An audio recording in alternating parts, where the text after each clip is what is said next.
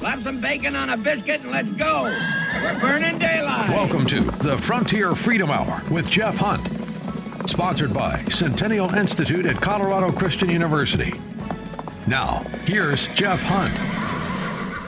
Deadpool approaches, Western water crisis looms as California complicates critical water deal. Friends, welcome. My name is Jeff Hunt.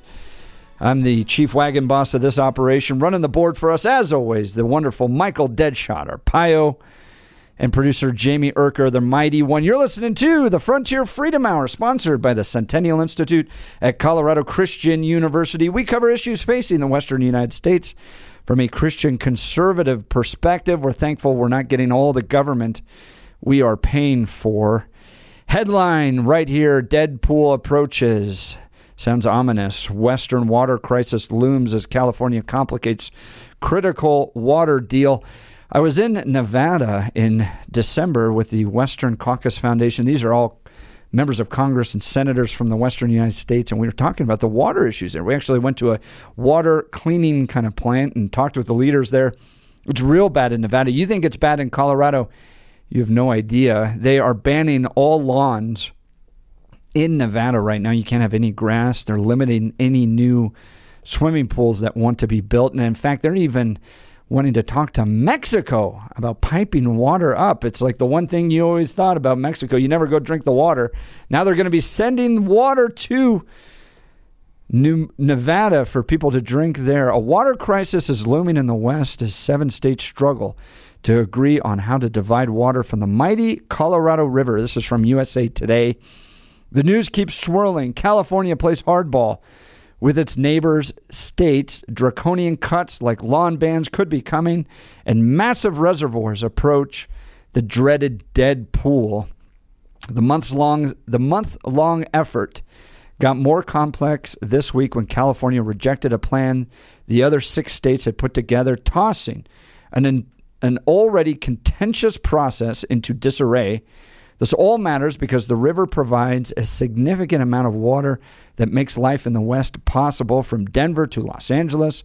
More than 40 million people depend on the Colorado River to keep their farms flourishing and taps flowing with a 23 year drought that has brought river levels to some of the lowest levels ever recorded. How to reapportion that water has reached a crisis level. Want to know what the West what about the West brewing water war? What does that mean for all of us? What's the Colorado River Compact? In 1922, the Colorado River Compact was signed by seven western states to proportion out water from the river. Who got how much was based after decades of legal wrangling on who was using the most back when the compact was decided. It's basically a first dibs system. States that were using the most water in the 1910s got the biggest share.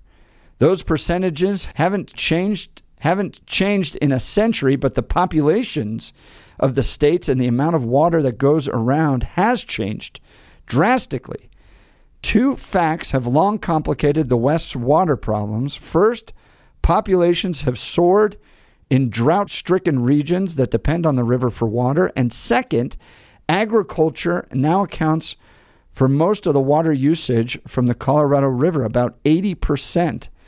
So, all of these problems were taking place. The Bureau of Reclamation asked the seven states to come up with a plan to reduce their use of the river's flow by 2 million to 4 million acre feet per year. You may be asking, what is an acre feet? I didn't even know. An acre foot is the amount of water it takes to cover an acre with water one foot deep. That's about 326,000 gallons. The average Californian household uses between one half and one acre foot of water a year. So the average household in California uses 326,000 gallons.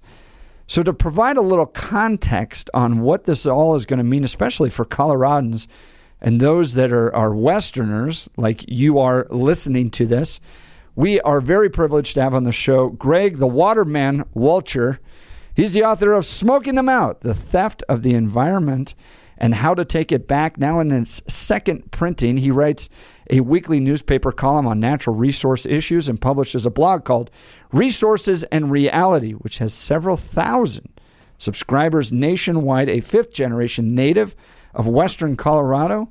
Waterman Walcher is president of Natural Resources Group, a consulting firm specializing in energy, water, public lands, forestry, wildlife, and other environmental issues. He's also the associate, an associate in the respected DC environmental permitting firm, Dawson and Associates.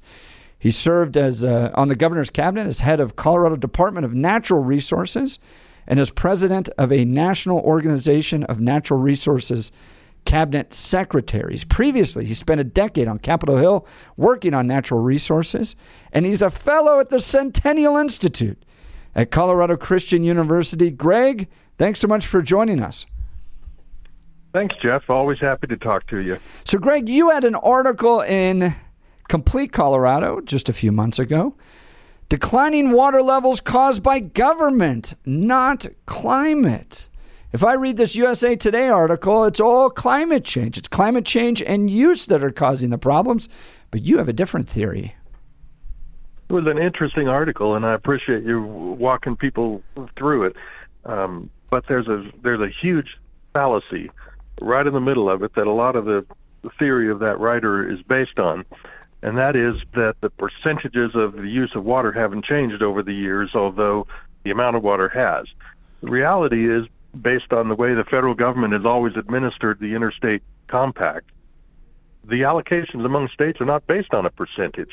They're based on a flat amount of water, a, literally a fixed amount of water, no matter what the flow of the river is. Hmm. So when the compact divided up the waters among the seven states, it split the upper basin and lower basin in half. So half of the flow of the river belongs to the upper basin, and half of that belongs to Colorado. That's ironic because almost all of the water originates in Colorado, but that just tells you one of the main problems we always have here, which is that millions of people in numerous other states are legally entitled to water that's in Colorado. So we're not allowed to use even the water that does come in the form of of snow in Colorado. we just have to Uh, let it. We have to let it wa- wash right by. Right? Is that what you're saying? That's that's exactly right. Uh, other than the minuscule amount that we're entitled to use in Colorado, and we're not using all of what we're entitled to and never have. So when the Bureau of Reclamation says they want the states to reduce their share of water or their use of water two to four million acre feet, that's the entire amount that Colorado uses uh, in the entire in, in in a year. And so they're asking uh, they're asking that much water um, to be left in in the river. And what's it being left in the river for is for California. California, under the Interstate Compact, was given 4.4 million acre feet of water a year. They're using a million acre feet more than that and have been for decades. The Bureau of Reclamation refuses to make California live within its means and reduce its use of the river, and instead expects all the other states to do that. So, I'm, you know, I'm sorry that people in Nevada don't don't get to have lawns this year. But with all due respect, it isn't our problem.